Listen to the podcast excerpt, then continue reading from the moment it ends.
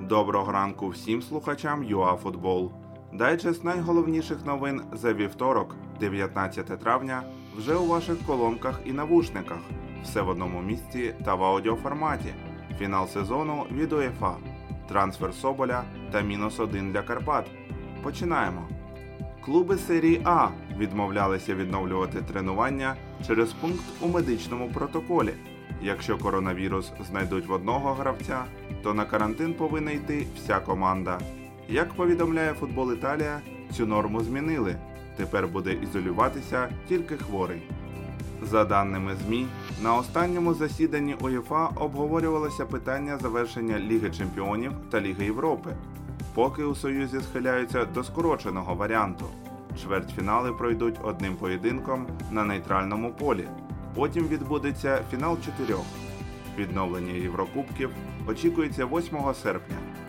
Марвін Мартінс повідомив, що більше не є гравцем Карпат. Захисник приєднався до львівської команди влітку минулого року і відразу ж став основним.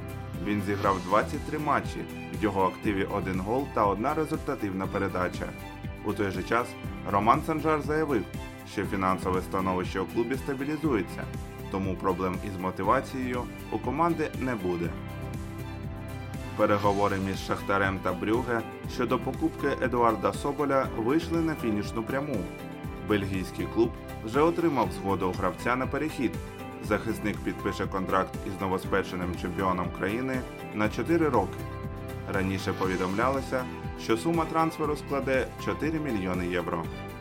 У разі виходу до вищого дивізіону львівський рух буде грати не на стадіоні Скіф, де проводить матчі зараз, а на арені Львів. Клубу доведеться змінити місце дислокації, адже Скіф не відповідає вимогам прем'єр-ліги. Нагадаємо, рух поки лідирує у першій лізі. Це були всі актуальні новини за вівторок, 19 травня. Залишайтеся в курсі трендів спорту номер 1 разом з ЮАФутбол.